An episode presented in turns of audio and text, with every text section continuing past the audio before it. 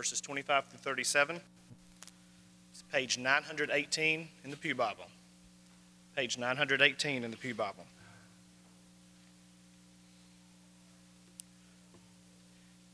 And behold, a certain lawyer stood up and tested him, saying, Teacher, what shall I do to inherit eternal life? He said to him, What is written in the law? What is your reading of it? So he answered and said, You shall love the Lord your God with all your heart, with all your soul, with all your strength, and with all your mind, and your neighbor as yourself. And he said to him, You have answered rightly. Do this, and you will live. But he, wanting to justify himself, said to Jesus, And who is my neighbor? Then Jesus answered and said, A certain man went down from Jerusalem to Jericho and fell among thieves, who stripped him of his clothing, wounded him, and departed, leaving him half dead. Now by chance a certain priest came down that road, and when he saw him, he passed by on the other side. Likewise a Levite, when he arrived at the place, came and looked, and passed by on the other side. But a certain Samaritan, as he journeyed, came where he was, and when he saw him, he had compassion. So he went to him and bandaged his wounds, pouring on oil and wine, and he set him on his own animal, brought him to an inn, and took care of him. On the next day, when he departed, he took out two denarii, gave them to the innkeeper, and said, Take care of him and whatever more you spend, when I come again, I will repay you. So, which of these three do you think was neighbor to him who fell among the thieves? And he said, He who showed mercy on him. Then Jesus said to him, Go and do likewise.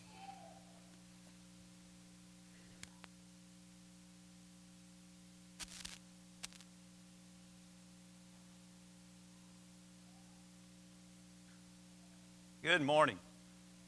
It is good to be together this morning to worship God. If you're a guest, it encourages us that you're here, and we hope that we can be an encouragement to you. As we continue this month to think about ways we can reach out and make a difference in other people's lives, we continue to think about recovery through Christ. And you will have detailed announcements in your adult Bible classes this morning of that. And uh, look forward to you learning more about it so together as a church family we can do the greatest good for each other. So be sure and know uh, if you do not normally go to a Bible class, you're always invited to a Bible class. We would love for you to stay around after this service. There are about 12 adult Bible classes. There'll be people at the Information Center that can help you find the Bible class that uh, you would probably enjoy the most. And of course, there are classes for all age children also. So we hope everybody will take advantage of that and that you'll learn a lot this morning about celebrate or about recovery through Christ. And as you think about that, we will be saying more about that throughout the month, but in Bible class this morning, uh, you'll have a great emphasis on that for the first few minutes of class. We think about simple kindness this month, and it is an emphasis that hopefully all of us would place in our life every day of our life, but sometimes to have time periods of our life where as a congregation we concentrate on the same thing with even greater emphasis, it helps all of us step up and be more of what the Lord would want us to be, a better reflection of God's love. If you were not here last week, there were kindness cards that were passed out. There are plenty of these at the Welcome Center in the center of the foyer. Uh, you can go by and pick those up, and also there's a flyer that uh, gives a good description of what is trying to be accomplished in this ministry. Keep in mind that you can go to the website, that's www.mountjuliet.org, and you will see the icon of simple kindness, and you can click on that. And you can read what several others have done. All of the posts are to be anonymous, and it encourages us to see the good that's being done in the name of the Lord. And also, uh, we encourage you as you do particular acts to post that so it can continue to be fuel to encourage others of the good that's being done.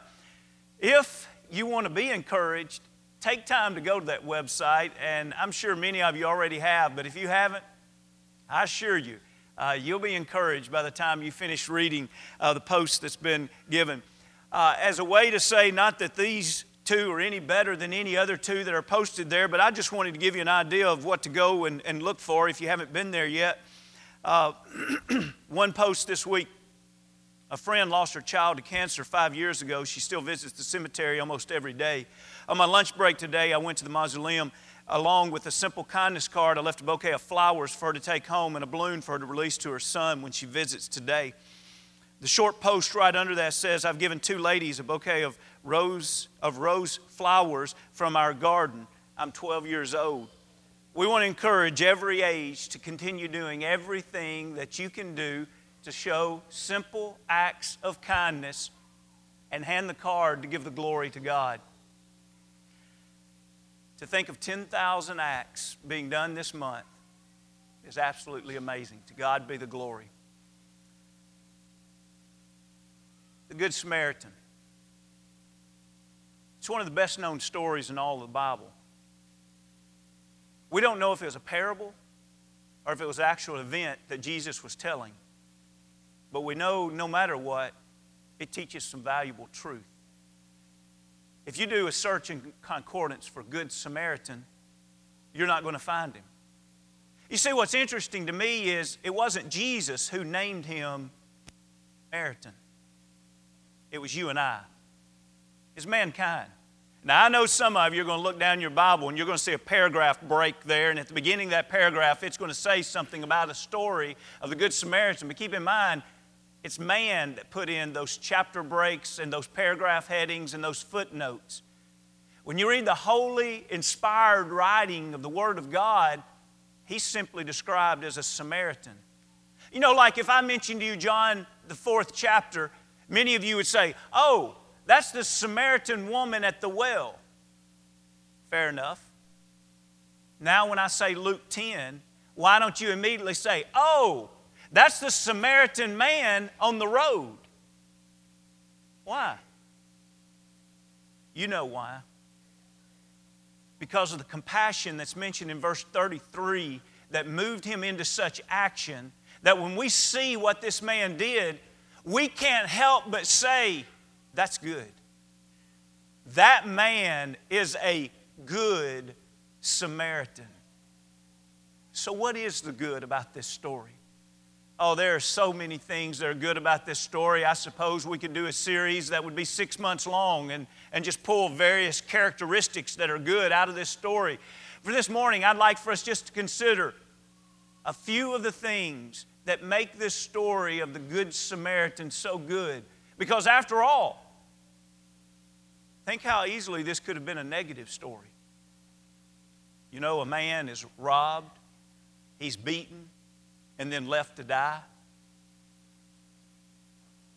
A priest comes and looks upon him and passes by in negligence. A Levite does the same thing. Where's the good in this story? There was a man, man that we call the Good Samaritan. And let's find the good in the story. The first thing I'd like for you to see that's good is the question from which this story stems. When you go back to the beginning of the text, you find out it was a good question. What a good question is asked when we look there in Luke 10 and verse 25.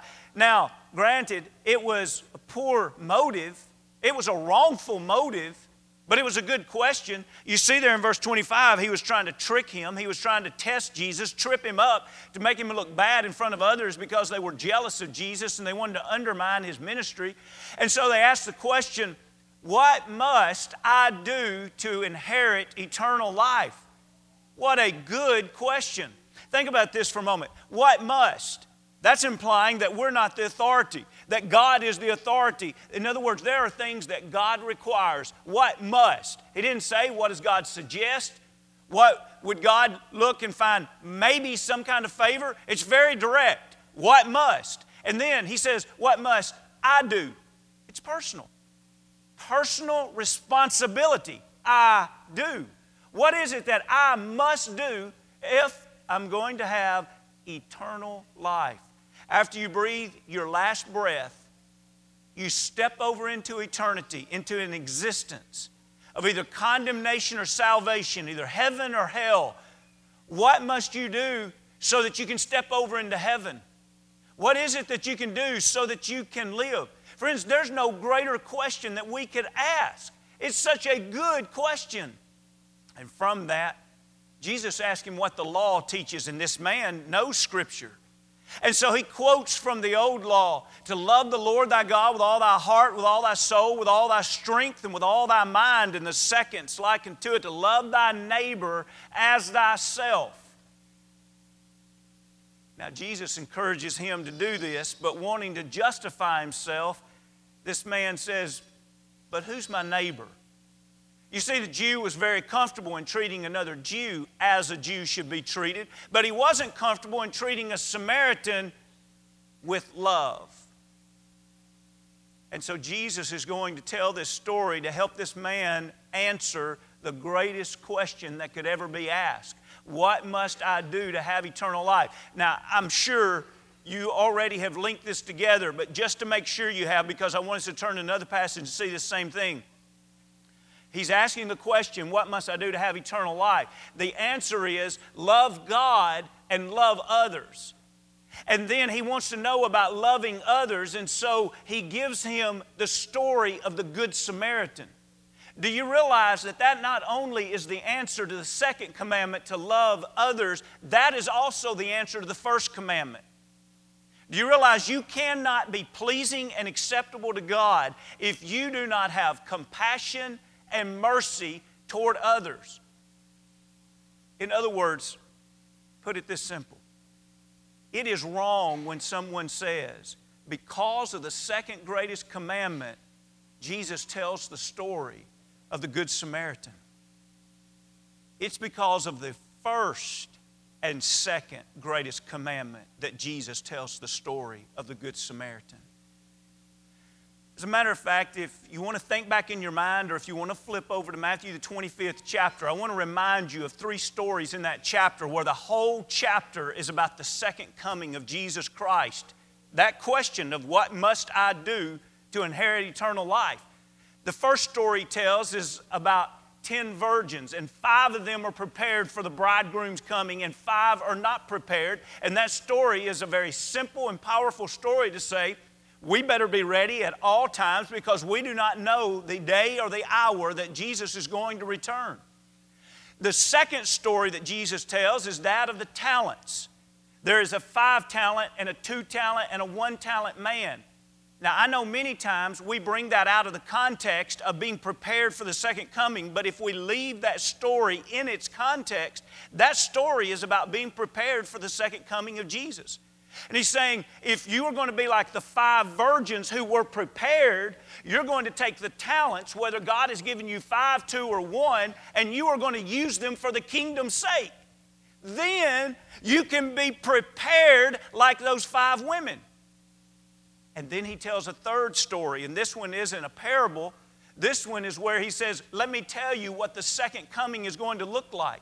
The Lord is on his throne. He's high and lifted up, and all mankind's before him, and he's going to make a divide like sheep and goats are divided on the farm, except there's going to be a divide of the saved over on the right and the lost are on the left. And those who are saved are the ones that will be identified as the blessed and they are invited to inherit the kingdom of heaven. And these are the ones that Jesus says, When I was hungry, you gave me food, and when I was thirsty, you gave me drink, and when I was a stranger, you invited me into your house, and when I was naked, you gave me clothing, and whenever I was sick, you came and visited me, and when I was in prison, you came into me. And you remember they said, Lord, we don't remember doing that to you.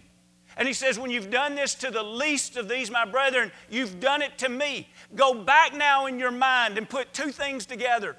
How do we fulfill the first greatest commandment to love God?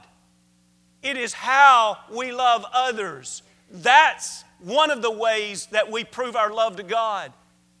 But then you say, how important are acts of kindness? You remember last week, we defined from Scripture that kindness is having compassion, great welled up compassion that moves us into action and this merciful action is kindness according to God. How do we show that? Matthew 25 is all about the second coming of Jesus. What must I do to inherit eternal life? And Jesus says, You have to feed people that are hungry. You have to give water to people who are thirsty. You have to take strangers into your house.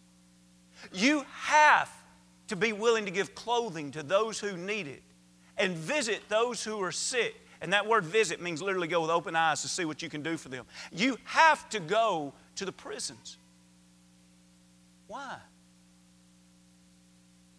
Well, you don't have to unless you want eternal life. If you want eternal life, you have to do these things. Why? Because those things fulfill the first greatest commandment. Love the Lord your God with all your heart, soul, strength, and mind. And the second, love your neighbor as yourself. And so when we look at this story of the Good Samaritan, and we say, what's good about this story? It stems from such a good question. I want eternal life. What do I need to know? But also, it stems from the thought about this man and his neighborhood. In other words, he was inspired to do something good for his neighborhood. Imagine some kind of little 15 second news blurb on, on your radio station or, or whatever news site you go to online or, or uh, whatever television or newspaper you read. Imagine how this story would read in this day and time about if the Samaritan was not a part of this story. Just imagine that. Well, another tragedy has taken place between Jerusalem and Jericho, that very dangerous neighborhood. People are leaving it by, by droves because it's such a bad neighborhood. Another man was robbed and beaten and left to die. It has been said that, that one of the religious leaders saw it and, and he was negligent and passed by to leave the man to die. And it's even said that one of those of the Levite, the Levitical tribe, has such a good reputation usually, but he neglected him also and, and left him to die. And, and now the, the funeral services will be at such and such day. But many people in that area are talking about how bad their neighborhood is. What did this man do? If that's where and how the story went, would you feel like you lived in a bad neighborhood? What changed the neighborhood?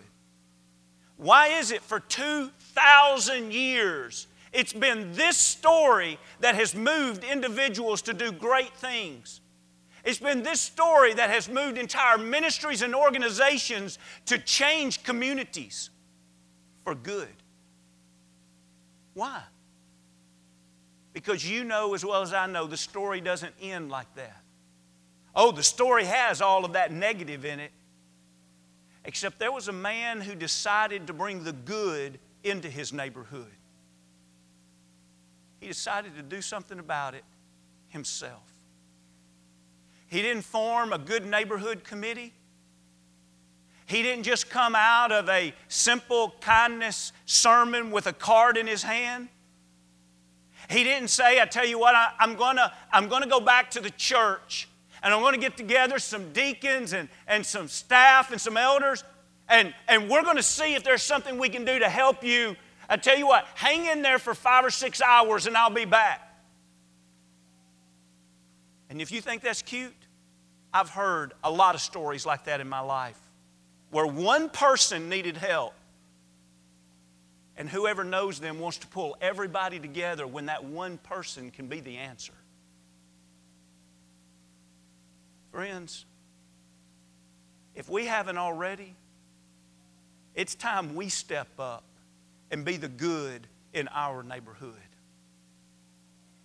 It's time that we become the person that says, I can make a difference for good and give God all the glory.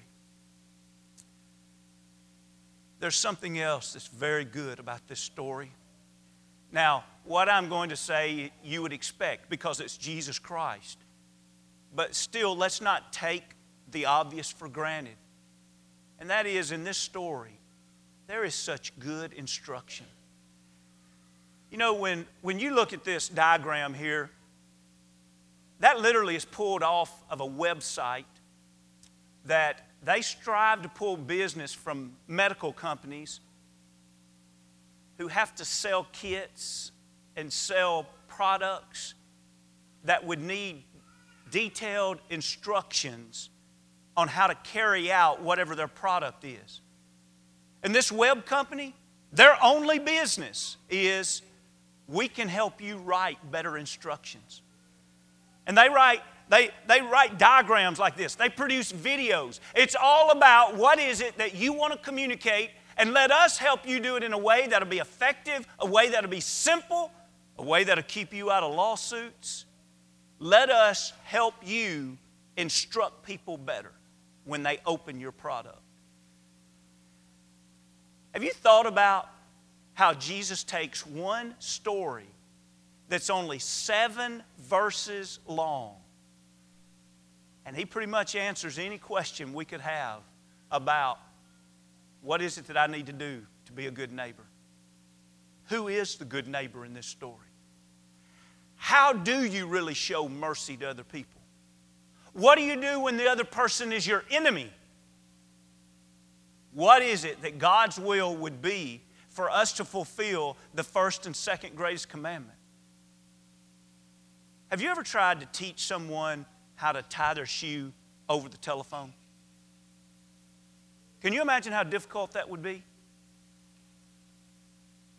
Doesn't it make it a lot easier if you can sit down beside that child and you show them while they work with their shoe and it's back and forth? Illustrations are powerful. Jesus here, instead of saying, I want to give you a long theological dialogue of what the commands are and what every word in that command means. Instead, he literally says, I want to tell you a story. What powerful instruction we have in this story that challenges all of us to know God's will better. But also, the good in this is the good approach. You see, in this story, the Lord's approach goes against what sometimes we find too easy to cling to. And, and if, you, if you see from this point the fact that your comfort level is decreasing and you're not as comfortable as what you once were, if you need that nudge, that's exactly what I think Jesus was trying to get us to do in this part of the story. In other words, what was the Lord's approach? The Lord's approach was not abstract thinking. He didn't sit down with the man and say, I tell you what, let's talk about the poverty in the world today. He didn't sit down and, talk, and say, let's talk about crisis. How, how could you do something that would be crisis intervention? He didn't sit down and talk about good in general. Notice, we're the ones that caused the Samaritan good. The Lord in this story didn't sit around and talk about good. I tell you what, I want you to fulfill the second and first greatest commandments. I want you to go around and I want you to do good. I want you to help poverty. I want you to intervene in crisis. Why?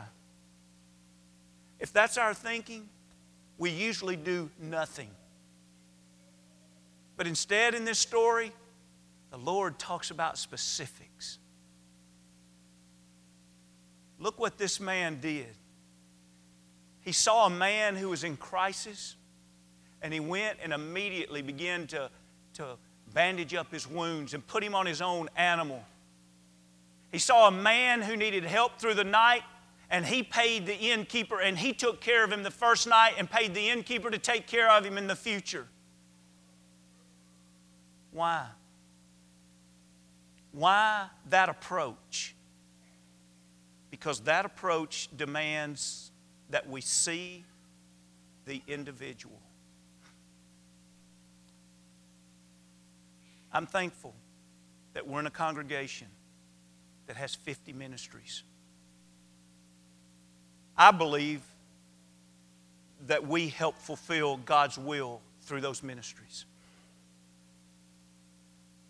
But if you think that those ministries alleviate you of the responsibility to reach out to the people that you see on a daily basis in need, you've missed the whole point of ministries and the opportunities that God gives you on a daily basis. I wonder when's the last time that priest had taught or talked with an individual about how important it is to love God with all of your being. I wonder if he had just left serving and, and talked with someone about the second greatest commandment. Now, we need to love our neighbors as ourselves. And then he passes on his way home by a man who needs help. Friends, God is not concerned with what you're going to do later in life when you have more time and money. Please get this. God doesn't care what you would do if you had a million dollars. God wants to know what you'll do today with the time and the resources and the opportunities that He's placed in your life. That's God's approach. Now, see the specific people that He's placed in your life and do something about it. But finally, this morning, I'd like for you to see the good of this story as we think about investments. Jesus was showing us that we all have the opportunity every time we see these opportunities to make an investment. How often have you heard someone say, Well, I, I was really in, in, in a dire situation, but fortunately, a good Samaritan came by and helped me? What do we mean by that statement? A good Samaritan came by and helped me. Well, obviously, it goes back to this story where we've named this man the Good Samaritan. Why? Because out of everybody in this story, he was the one who made the good investment. And then it starts ringing clear. If, if you don't know God, if you're not drawn to his teachings, you would read this story and you would say, Wow, it costs a whole lot to care for people. I mean, think about it. He had to pay the money, he had to give up his ride on his animal, he had to stay up all night looking after this man. It cost a lot to care for people. If you love God and you understand this story, you realize, wow, there's a high cost when you don't care for people. It's impossible to be like your Lord when you don't care for people. It's impossible to have the answer to that good question at the beginning What must I do to inherit eternal life? If we don't care for people like our Lord does. This story that's inspired so many people to do good.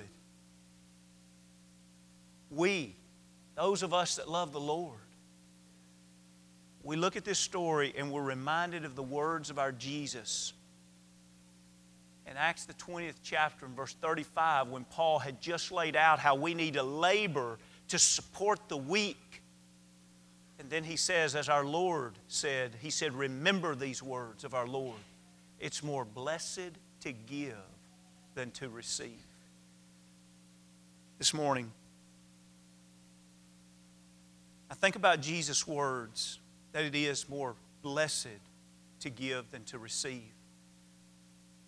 And that shouldn't be our motive because then it would be a selfish motive. But it is of great encouragement and interest to know that we really do receive the greater blessing. So then that's why we can say it's a high cost if we don't invest in caring for others. I want to read to you as we close a post of one of you on the website, and I think this kind of reveals that understanding and that kind of heart. As one of you said this on, on the, the post, you said, I'm personally going through a difficult time right now. As I drove to work this morning, my mind overtaken by details of difficult decisions to be made. I felt a strong need to use one of my green cards. I went through the drive through for coffee and I paid for the person behind me. The lady at the drive through was very excited by what I was doing. She asked for my name. I told her my name was not important. I handed her the card to pass on. She read it. It gave me the biggest smile. It helped me as much as the people that were involved in this small act of kindness. Friends, we cannot afford to not care. God didn't make us so that we live a healthy life looking inward. God didn't make us so we achieve a life so that when we draw to the end of it, we can look back and be thankful by concentrating only on us. God made us to love ourselves, but to love our neighbor as ourselves. And fulfilling the second greatest commandment, we help to fulfill the first one to love God with all of our being. This morning, I would think that God would place in every one of our lives this week an individual. An individual that we may not ever see again on this side of eternity. Or it may be an individual that needs something for us literally every day of our life. I would hope all of us would be prayerful and be willing to fulfill whatever type of opportunity God would place in our life to do good. There's a lot of good in this story. And let's make sure that we're bringing the good into our neighborhood and into our lives and the lives about us. If you're not a child of God, you're missing out on the opportunity of eternal life. And you're missing out on the best life to live here. It's different from the world. That mercifulness, the world doesn't understand it. But it always shines in such a way to give the glory to God. And that's all that matters. If you want to be immersed into Christ or you want to be restored, if we can help you in any way, comes we stand and as we sing.